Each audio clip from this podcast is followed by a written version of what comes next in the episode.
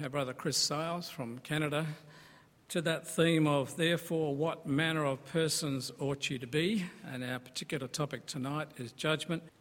And we, with pleasure, invite our brother Richard Hillhouse from the Charlestown, New South Wales Ecclesia to lead us in the reading of Luke chapter 16. It's just the first 13 verses, Luke chapter 16. Thanks, Richard. Well, brothers and sisters, we've been well served by our brother Chris Sales from Canada to that theme of, therefore, what manner of persons ought you to be? And our particular topic tonight is judgment. And we're very glad now for Chris to speak to us to that subject. Thanks. Thanks, Brother Andrew. I'd uh, just like to begin tonight by uh, saying hello to uh, my parents and children back in Canada. They're online, hopefully, and uh, got up early this morning, or their morning, and uh, are watching online. Uh, which has been a great opportunity. I've heard from more than one person how uh, they've taken advantage of that. And it brought to mind that really there's so much that goes on in the conference uh, that's sort of behind the scenes. And uh, just like to take the opportunity to, to acknowledge, you know, between the, you know, the recording of the sessions and broadcasting them onto the net, all the teaching of our, our young people and, and children, uh, all the various committee work, the, the food preparation, the, all the organization that goes on. Uh, it really has been an amazing week, and I've been uh, astounded at all the, the, the, sort of behind the scenes work that, uh, that has been going on. I just want to acknowledge that. Uh, the other thing, just before we get into uh, tonight's topic, is I continue to appreciate all the, um, the feedback and the discussion from the, from the various sessions, and it's just fantastic. It's one of the really benefits of, of a conference environment where we've got our heads around God's Word and we're thinking about things and we're discussing it together. Uh, yesterday, I guess it was uh, two days ago, we were uh, talking about hospitality, and uh, this quote was shared with me, and I just want to, it's a nice uh, sort of bridge from uh, last class to this one. So I'm just going to read this to you.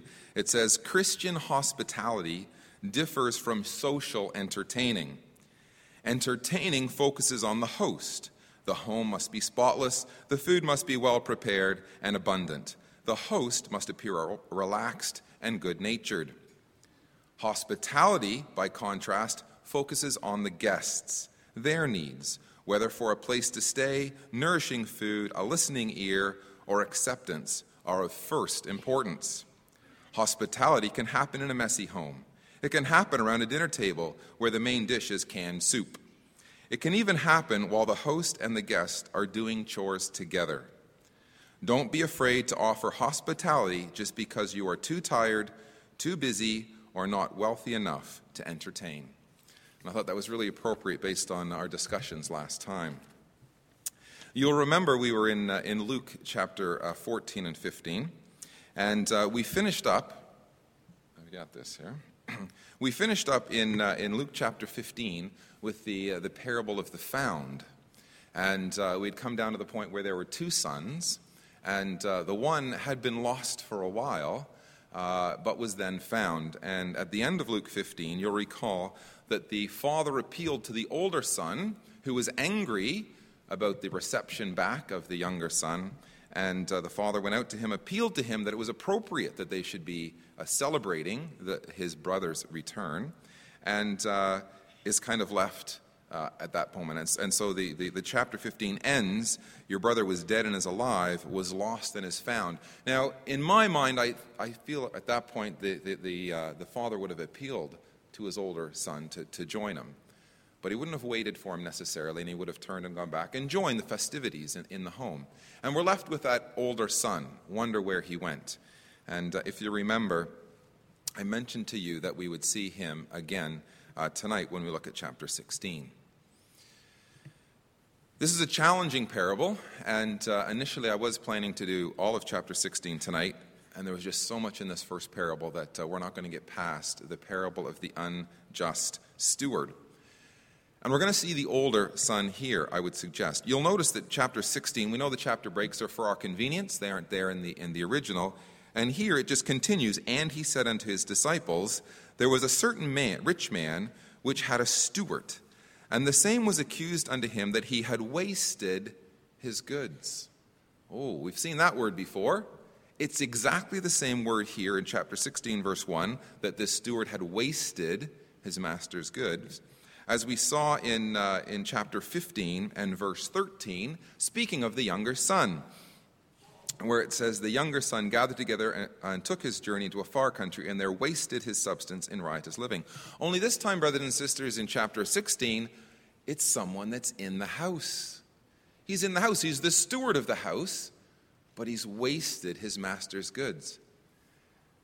And we saw that that older boy, despite all the fact that he had felt that he had served his father all these years, he'd never done anything wrong, and yet he wasn't anything like his father.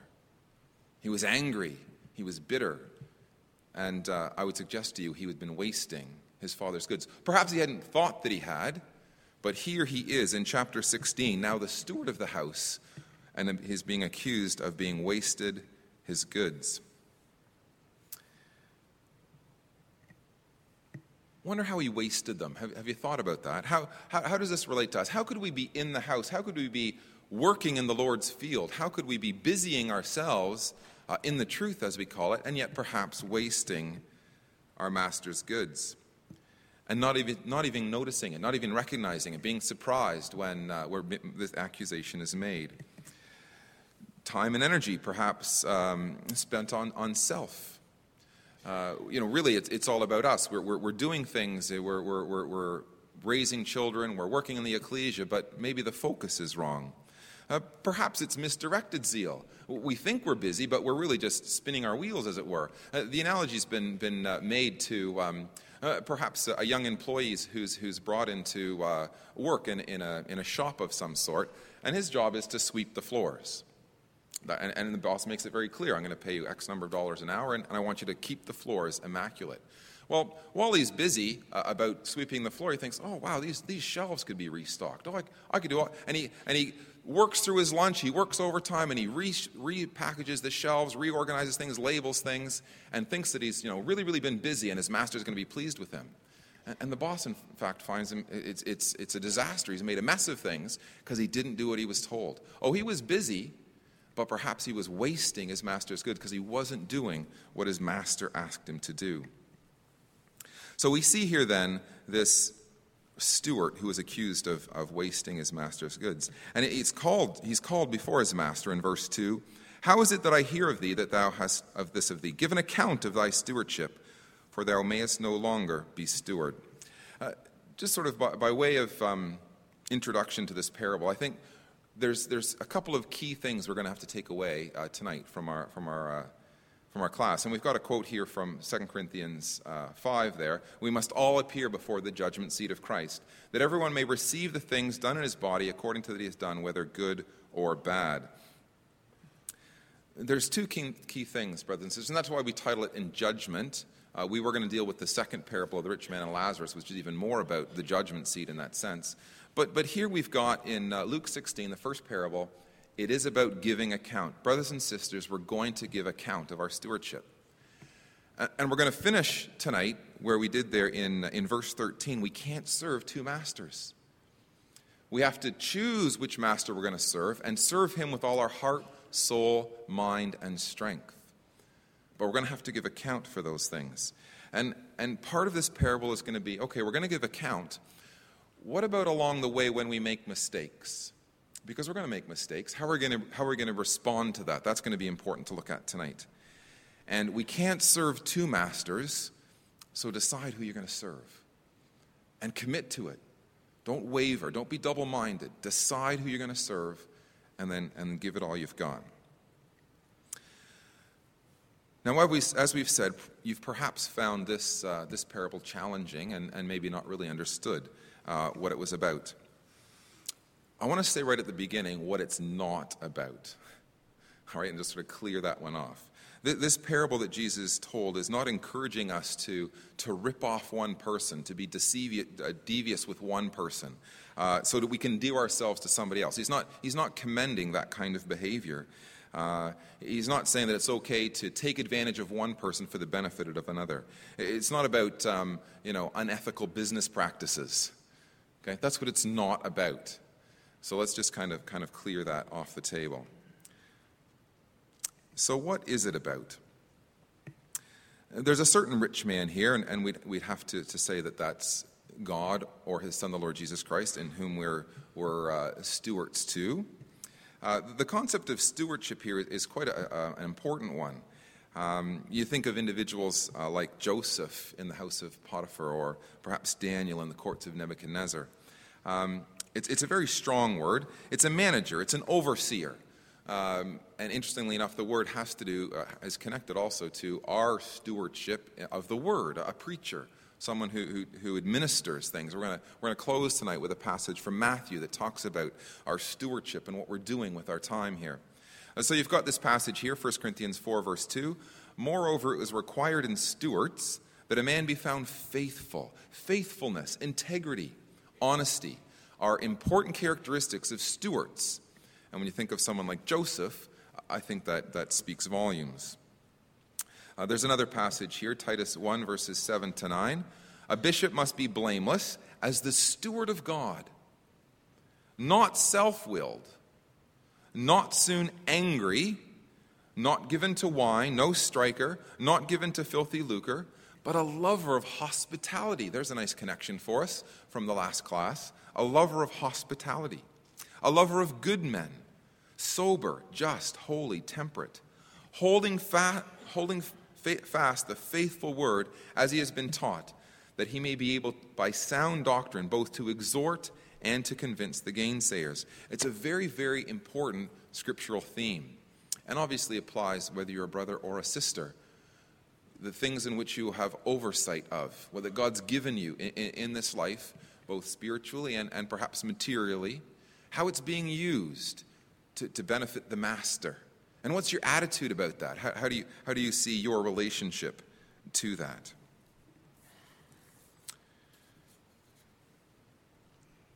So we come to this one who's been accused of wasting his master's goods, and, and we're not sure what, how exactly he did that. As he's been caught out, brothers and sisters. He's, he's been, something's been, been, been come, un, come undone, and he's been found out. How is he going to react? So, verse 3 The steward said within himself, What shall I do? It's a great question. We've been talking to the teenagers about asking good questions. It's a great question. What shall I do? When we make a mistake in our walk in the truth, when we trip up, great question. What should I do? He has an idea. He says, My Lord's going to take away my stewardship from me. I cannot dig. To beg, I am ashamed. Now, I'm not sure what you thought of that. in my mind, before I'd sort of looked at this closely, I thought he, th- you know, was, he didn't want to go do manual labor, and he didn't want to sit by the roadside begging uh, because he was the steward, a, a fairly prominent and, and Im- influential position. And that may be true in the parable, but I suggest to you there's so much more here, and especially for us from a, uh, a spiritual and a practical level. I cannot dig. Interesting, this word. And where else you might think, okay, where else have we seen the idea of digging? You don't have to turn it up, we'll make a note. It's only used in two other places in Scripture. One's in Luke chapter 6, verse 48, and it's talking about the wise man who digs a foundation. You know, the wise man built his house upon a rock. Digging for a foundation, some, some solid, uh, uh, you know, some, some, something we can build our life upon the Lord Jesus Christ, his principles, what he stands for. This one wasn't willing to, to dig. It, we looked at the other place, it's in, in Luke 13, verse 8, with the young people today, where the, the uh, vine dresser was going to, uh, to dig around the fig tree that didn't produce fruit and, and, and fertilize it and take care of it that it might produce fruit. This man wasn't willing to do that.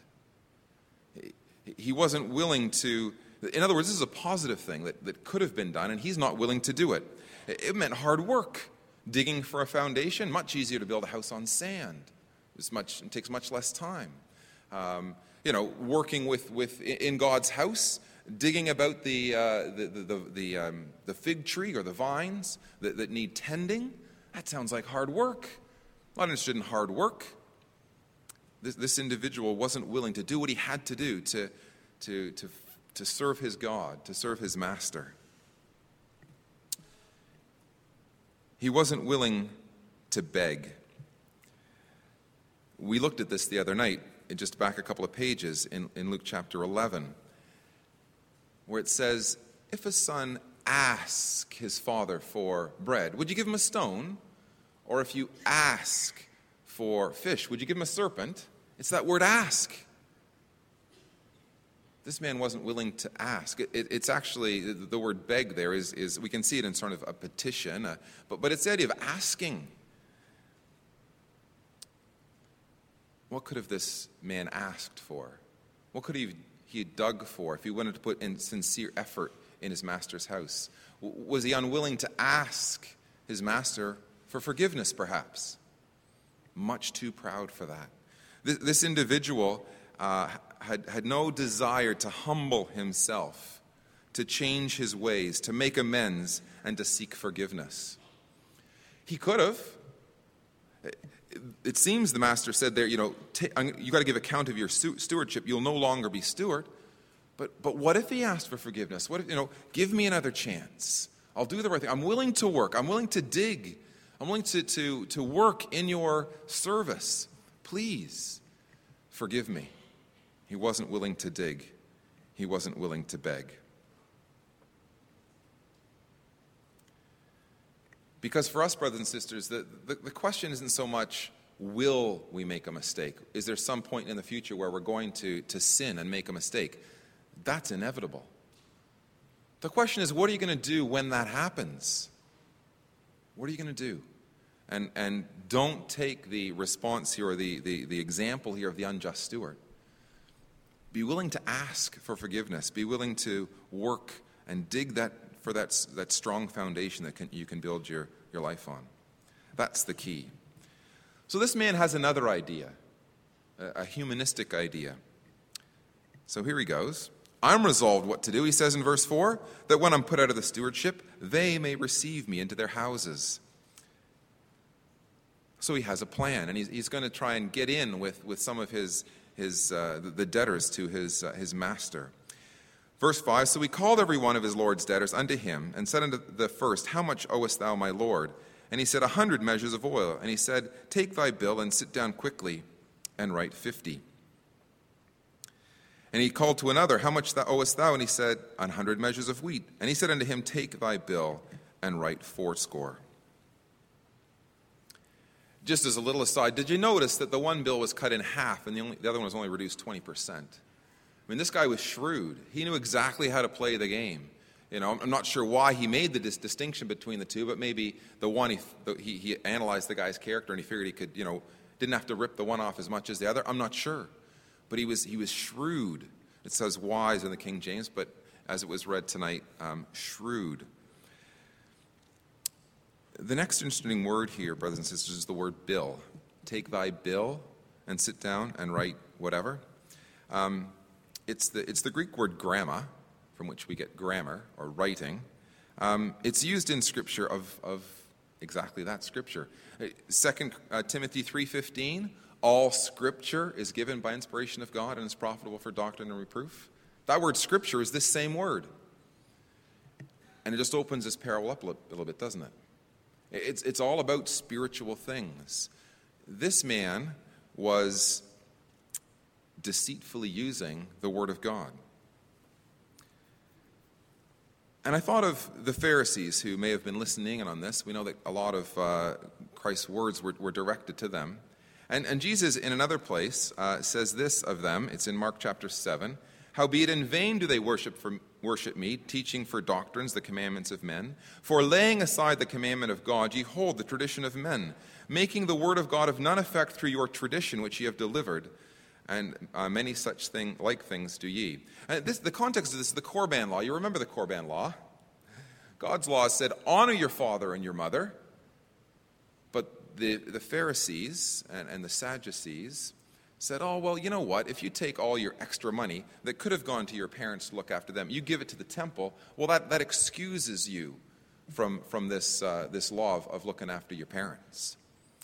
And, and Jesus condemns them here that they'd made the word of God of none effect. They had, they had taken the bill and written less, right? And, and instead of taking God's word at face value of, of um, honoring their father and them, they found a workaround. That's what this guy's doing. He's, he's dealing deceitfully. And, and they would have been, a, you know, if, if that was an individual, says, well, because somehow, you know, giving that money to the temple, he probably got it back somehow, probably got a tax return or something. All right? So he'd be thankful to that. Oh, thanks for kind of getting me off the hook on this one. I don't have to look after my mom and dad. I've, I've, and then you say to mom and dad, sorry, I'd like to help you, but, you know, I've given the money to the temple. They took the bill and, the, and they wrote it down. They, they lessened the impact of God's word for others. And they, they weren't entering the kingdom of God themselves, and they hindered those that were in, entering. That's what's going on here with this individual. They were reducing God's word to, to fit their own desires. It was sort of a, you know, a compliance based religion. You, you, you, could just, as long as you did what the Pharisees said, uh, it didn't really matter what the Word of God said. They'd tell you, you know, what, what's, your, what's your bill? Oh, don't worry about that. Just do this. They reduced God's law uh, to a set of rules that they could keep. It was, it was much more convenient that way. You could, you could check off, you know, done this, done this, done this. And, and honoring your, your father and your mother was reduced to just a bunch of do's and don'ts instead of the principle of God's word. Principles are so much harder, aren't they, to apply in specific cases. It's like, well, what does it mean in this case? The Pharisee was willing to tell you. And, and here was the master, through his son, calling their stewardship into account, and they didn't like it. Didn't want to dig, didn't want to beg. They had to find their own way out.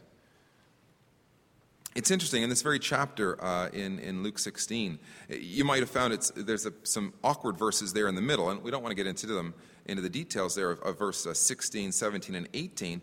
But he says, look, you know, the, the, the, the law and the prophets were until John, but things have, you've really constrained things here. You've, uh, you know, you, have you've reduced the law. You have, not one jot or tittle of the law is going to pass. Not like you, changing it here, changing it there. And, and, he, and he talks there in verse 18 um, about, about the married state. You know, and they had that all mixed up. They, they had, oh, rules for this and that, when you could, could uh, you know, offer a bill of divorcement, and, and Jesus had to set them straight on that. You know, for them, it says in verse um, 14 there, there, there were Pharisees there, and they were covetous, and they derided him. They got the point because in their covetous and, and really immoral behavior that they wanted to, to justify by the law, they were taking God's word and they were, they were playing with it, adding to it, subtracting from it. And that's what this unjust steward, that's what made him an unjust steward, dealing, handling the word of God deceitfully. There's this passage here uh, somewhere. There we go in uh, 2 Corinthians 2, verse 17, we are not as many which, which corrupt or deal deceitfully with the word of God, but as sincerity, but, uh, uh, but as of sincerity, but as of God. In the sight of God, we speak in Christ. And 2 Corinthians 4, verse 2, uh, but have renounced the hidden things of dishonesty, not walking in craftiness, nor handling the word of God deceitfully, but by manifestation of the truth, commending ourselves to every man's conscience in the sight of God. Oh, brothers and sisters, these are challenging words. It puts us right into this parable. How many times have we handled the Word of God deceitfully? You know, a little inflection there, a little bit of, uh, you know, taking out a context there. Um, and how many times have we added to the Word of God our own opinion mixed in with what's there just to, just to make it suit our purposes? It's dangerous. And, and we're certainly warned against um, adding to or deleting uh, from God's Word. Perhaps we ignore parts of Scripture. Oh, we don't like the way that sounds. You know, that's, that's sort of, we, we, we can see this easily perhaps in, in some of the, uh, the Christian world where, oh, that's just Paul ranting. It's not really you know, divinely inspired. We'll just ignore that bit. Okay? Or there, there's other parts that, oh, I don't like that. That must be, that's sort of the Old Testament God. You know, that's not the New Testament God. Um, no, the, the Word of God from end to end, it's all Scripture is given by inspiration of God. And, and that's this word bill here. We can't mark it down. We can't, we can't mess around with it, brothers and sisters. We've got to read it and, and, and take it into our hearts and into our minds and, and act upon it. It's interesting that uh, the other individuals in this, um, in this parable, uh, they were called his Lord's debtors. And I got thinking about that. You know, we've all sinned and fallen short of the glory of God. We're, we're in debt. But now we've got to interact amongst ourselves. And, and do we ever, by our, our actions or by our words encourage someone in an improper way. Oh, it's okay what you did there. And we sort of mark down their debt. Oh, don't worry about it. God really won't be uh, worried about that. And in a sense, we think we're comforting them, but we've actually done them a disservice. You know, we need to rebuke those who, have, who are in, in, a false position, as it were. We have to do it in meekness and gentleness, but we can't mark down their bill. We've got to uphold the, the scriptures, do it gently, do it in a godly way, use scriptures, but we've got to help each other out. You know, the, the parable about the mote and the beam is classic because obviously I can't help you if I've got a beam in my eye. But what does it say? It says, deal with the beam that's in your eye so you can help the other person with their mote. I'm always going to esteem you better than myself, but I'm not going to let you go down a path that's going to, uh, to harm you. We have to, to help each other out, brothers and sisters. Because the alternative is, and that's the irony of this, of this, um, uh, of this parable here, is that if we mark down each other's bill, we just use the word to, you know, we, we misuse the word and, and, and sort of stroke each other, as it were, and say everything's going to be okay, we're going to end up in everlasting habitations, which we don't want to be in. Have a look at how this goes. Okay, so we read verse uh, 5 and 6 there, uh, and 7. So, verse, uh, verse 8 the Lord commended the unjust steward. Now, I'd suggest to you this, this commendation is, is either a little bit tongue in cheek or ironic, perhaps even a touch of, touch of sarcasm, if you're okay with that. Because he had done wisely. For the children of this world are wiser in their generation than the children of light. We're going to come back to that. I think there's some really powerful lessons there. And then this sort of, again, I would suggest ironic comment, verse 9 I say unto you, make to yourself friends of the mammon of unrighteousness, that when ye fail, they may receive you into everlasting habitations. In other words, you'll end up where they are. And I just ask you, those that have done dealt deceitfully, those who have, have, uh, have misused the word of God, where are they going to end up? It's everlasting habitations, but it's, it's not where you want to be. I would suggest to you um, that, it's, that it's the grave. That's, that's where you're going to end up. The wages of sin is death. So he's commended, though, initially in verse 8 here. And, and uh, the, the commendation much, might be much like that of the, the man who buried the, his, his talent or who wrapped his, his, uh, his pound up and, and said, I feared you, you're an austere man. And, and the, the master initially, Oh, you think I'm an austere man? Well, you're right on that, actually. And, and he sort of condemns him based on that. Here, there's a commendation based on that. Oh, you think you were pretty smart? You think you, you know, you, you worked this one out? Let's see how it's going to work out for you. How did it work out for uh, those who had buried their talent or wrapped up their, their, uh, their pound? You know, in this, in this um, parable here, there's no indication that the man's scheme worked. I've often wondered about it, and maybe, maybe we shouldn't do that in, in Christ's parable. Sort of extend it, extrapolate a bit. What, what happened later? Okay, so the guy does this deal. Um, you know, I save uh, Andrew here half his bill. So now I'm put, I'm kicked out on, on my, on, onto the curb there, and I, go up to Andrew and say, you know, would you, would you help me out now? Remember, I, I helped you out. Would you help me out? What kind of relationship can we have? He knows I'm a cheater, and I know he's a cheater. How are we going to get on? It's, I, I, it's, interesting that in this sort of human dynamic. You know, if we were to, to cheat somebody, whether it was a business associate, a friend, a spouse, well, the person that we've had this affair with, as it were, how, how does that relationship work? I think of Jacob and Laban. You know, there was two. How'd they get on? Scheming amongst each other? Was that, a, was that a, a happy relationship? I wonder what happened to this guy when he got out onto the street. And he went, went around trying to like um, benefit from his deceitful work.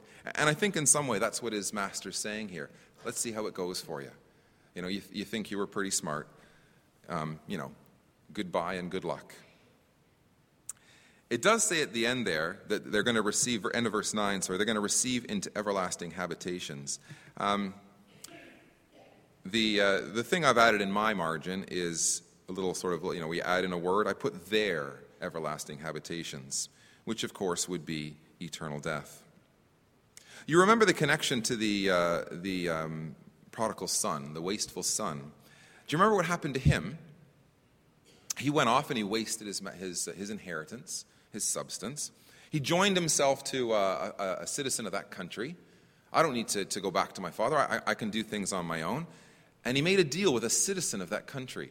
It's, it's almost like this guy here. He's, he's made a deal with one of his, his, um, his master's creditors, or sorry, debtors. How'd that work out for the younger son who had wasted his goods? Just, it's probably in the previous page there for you, Luke 15. Remember, he went out in verse 15 and joined himself to a citizen of that country and sent him into the fields to feed, to feed swine? Um, you know, how'd that work out for him? What about all the, the friends that he had made while he was wasting his substance? Can you see them? They're there in the, in the tavern, right? And his drinks for everybody. Everything's great. All right? And he's making all kinds of friends. But then he runs out of money. And it's like, well, where are all my friends?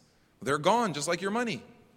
Right? That's, we can't, we can't assume that, uh, that, that those that we've, you know, worked with in that, in that environment are going to look after us.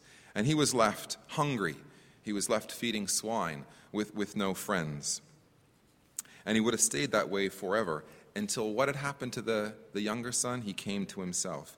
Brothers and sisters, there's only one way to recover ourselves after wasting our master's goods. There's only one thing we can do, and it's to humbly return to the Father, to get out there and dig, to get out there and beg. That's the only, that's the only solution. Trying to, to scheme our way through it like this, like this fellow did, uh, will, it will not help us. Now, he did go on to say the children of this world are wiser or shrewder, more shrewd in their generation than the children of light. A little aside here, I'm going to take a little digression from uh, maybe the main theme we've been building up here because I think it's important. Um, I'm having a few difficulties here with the technology. Um, one more. There we go. The children of this world wiser. You know, Paul, the Spirit speaking through Paul, draws a couple of analogies. We've got this one here in 1 Corinthians 9 25. Every man that striveth for the mastery is temperate in all things. Now they do it to obtain a corruptible crown, but we an incorruptible. He's drawing an analogy of the, of the Olympic athlete, right? The, the, the self control, the dedication, the sacrifices that are made to attain superficial momentary glory. And Paul's saying, know, we can learn, we can learn something from them. We want to obtain a crown of life. How much more temperate should we be? How much more focused should we be? You know, and, and yet we don't. We get mi- mix, mixed up in all kinds of things that, that divert our attention from the goal. And he's saying, come on, learn something from the Olympic athlete. Look at their dedication and then model it in, in things of God. He's not saying go and become an Olympic athlete and we shall all run the 100 meter dash. Okay, he's not saying that, but there's something we can learn from them. Similarly, from the, the soldier in 2 Timothy chapter 2, you know, that's willing to make all kinds of sacrifices to what? To serve his commander in chief as a soldier, you know, doesn't have land, perhaps, you know, puts off all kinds of things to dedicate themselves to being a soldier. Well, we're soldiers in Christ. So there is some exhortation there. In, some, in some ways, people in this world are wiser than us in their generation. You, you see the dedication and the focus. So I think there's something we can learn from that. Uh, but the exhortation is to apply those things in spiritual ways. So in, in Luke 16 here, we're not being encouraged to become shrewd businessmen. We're being encouraged to, to act based on what we know. We know we're going to give account. So what should we do? This man did something. It happened to be a poor choice in the long term. Maybe it did help him in the short term. We're not exactly sure. But for us, brothers and sisters, we know the future. We know what's coming on the earth. So what are we doing about it? What's, what's our reaction to it? And uh, we, we looked at this verse with the young people this morning. It's in uh, 2 Peter 3, verse 11. And, and it's so powerful in its, in its simplicity. Seeing that all these things shall be dissolved, everything you see, your home, your car, your bank account, your financial portfolio, whatever it is that you can see, it's going. It's going to be dissolved. And here's our theme for the week What manner of persons ought you to be in all holy conversation, manner of life, and godliness? Something we can, so we can look at other people in the world and look at their dedication to a cause and say, why aren't we dedicated like that? Why do we get mixed up in all these other things? Why do we sort of meander our way towards the kingdom? So there's a sense in which there's a real powerful exhortation. The other thing that's here in Luke 16, it does talk about being faithful in that which is least, and it, and it relates it to the unrighteous mammon, which, which is obviously wealth in some way. And it may not be wealth for you, you may be rich in something else. And, and so, how are you using that? Um, but if we stick on the theme of, of actually unrighteous mammon, um, it's here in 1 Timothy 6, verse 17. Again, the Spirit speaking through Paul to Timothy, charge them that are rich in this world, that they be not high minded, nor trust in uncertain riches. If you begin to trust in it, and you lose your trust in God, then, then that's going to be difficult. What did Jesus say? How hard it is. It's impossible for a rich man to enter the kingdom of God, humanly speaking. With God, all things are possible. Um, so don't trust in uncertain riches, but trust in the living God, who giveth us richly all things to enjoy. And here's some things you can do. Again, we talked about this with the young people looking at the, the man who wanted to build bigger barns because he had been blessed. Why build bigger barns? Why not just use the same barns and give any surplus to other people? Do good, be rich in good works, ready to distribute, willing to communicate, laying up in store for themselves a good foundation. See, you got to dig, you got to find that foundation against the time to come. Oh, I'm going to be put out of my stewardship. I made a mistake. What am I going to do? Dig a foundation, ask for forgiveness, be prepared to make another start and lay hold on eternal life, not the everlasting habitations of the world, the so called everlasting habitations that just end up six feet under.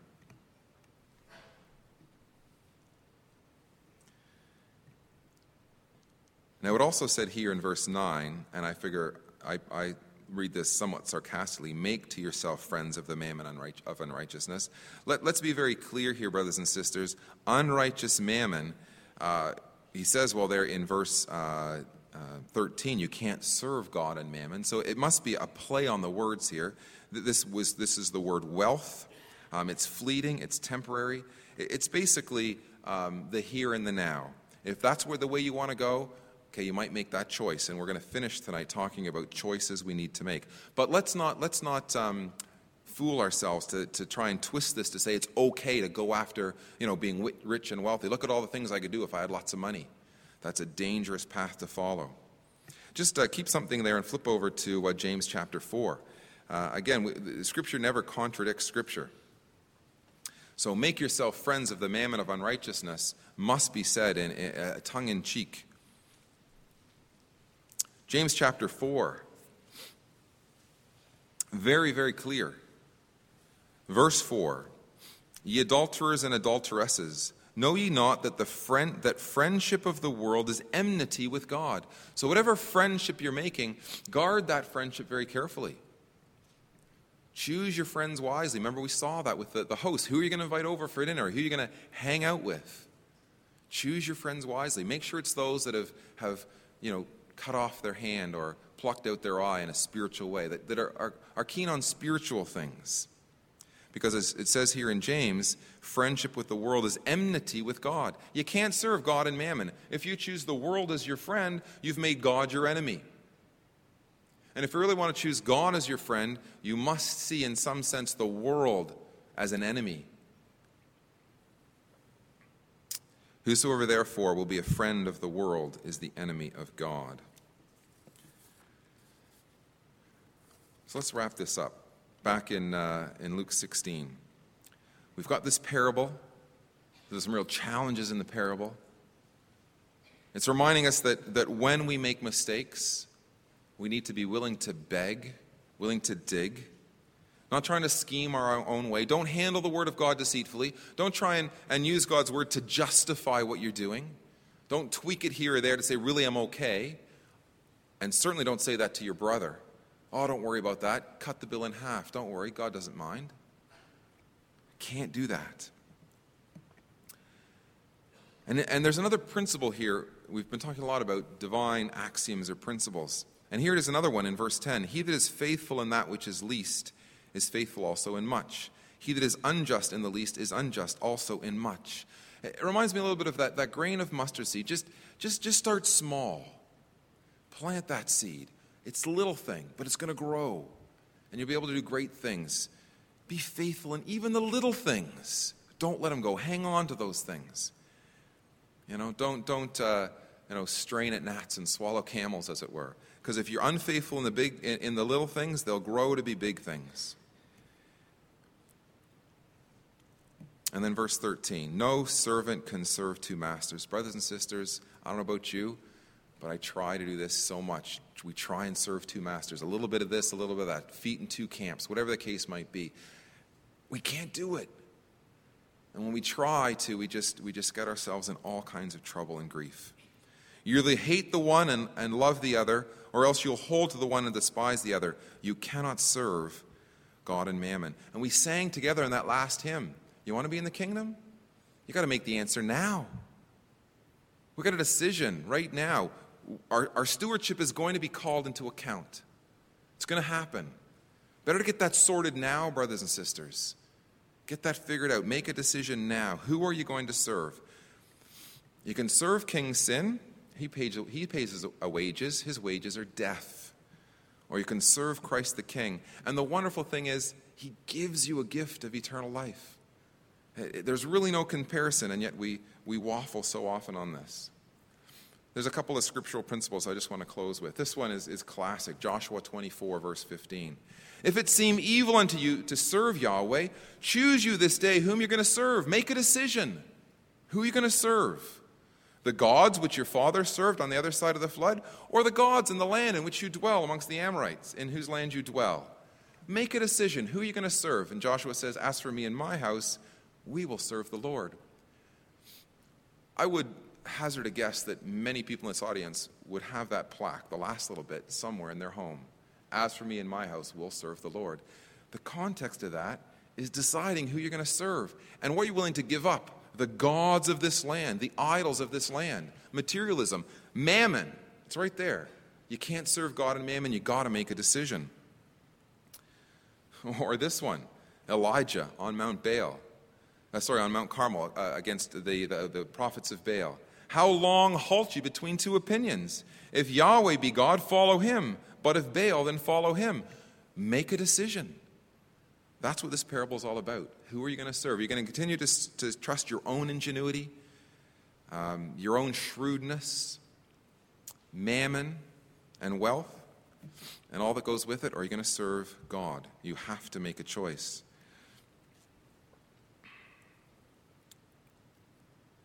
This comes from Romans chapter 6.